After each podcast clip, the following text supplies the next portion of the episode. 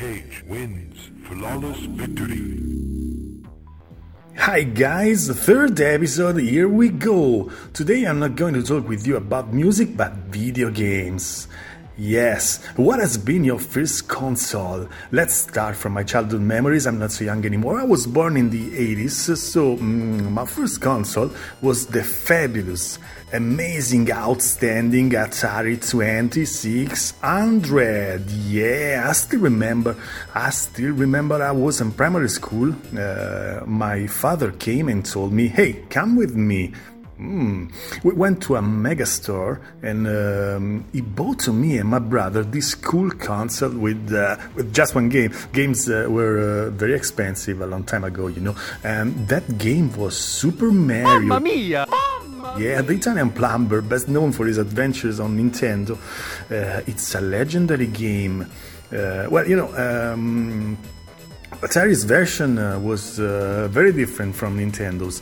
Uh, it was simpler, uh, but, but I totally fell in love with this game and I wanted for more. So, uh, little by little, my parents brought me other games. I can remember uh, Crossbow or Qbert, Space Invaders, or Mega Mania. Oh my god, Mega Mania! I don't really know how much time I spent in playing to Mega Mania.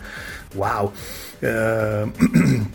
Moreover, my, my uncle had the legendary Commodore 64, and my father had also the um, MSX from Philips. Do you remember MSX? Uh, it was a collaboration between um, Kazuhiko Nishi and Microsoft uh, in early 80s. Yeah, and uh, when I was, um, I think, uh, 13 or 14 years old, mm, I had to choose. I found myself at a crossroads uh, Super Nintendo or Sega Genesis, known as Mega Drive in Europe and in Italy. Uh, let me tell you, I'm sure you're going to smile. Mm, do you remember Mortal Kombat?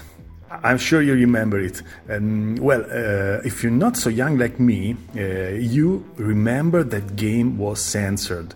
And time changes, yeah, time changes. Today is very different, but when I was a young kid, it was forbidden to sell games like this. But uh, what did the Sega that Nintendo didn't? Uh, there was a code, an hidden code to unlock blood, gore, and those fatalities that we all know. Thanks uh, to a magazine, I think uh, it was uh, Mega Console. I found out that this code was only available on Sega Genesis, and well, I chose Genesis for this reason. My parents didn't know about it, don't tell them. Mm, I spent so many days playing with Sub Zero just because I was thrilled about his fatality. I still remember forward, down, forward, punch. And you were able to see your enemy's spinal cord coming out from his body. Oh my god, funny and scary at the same time.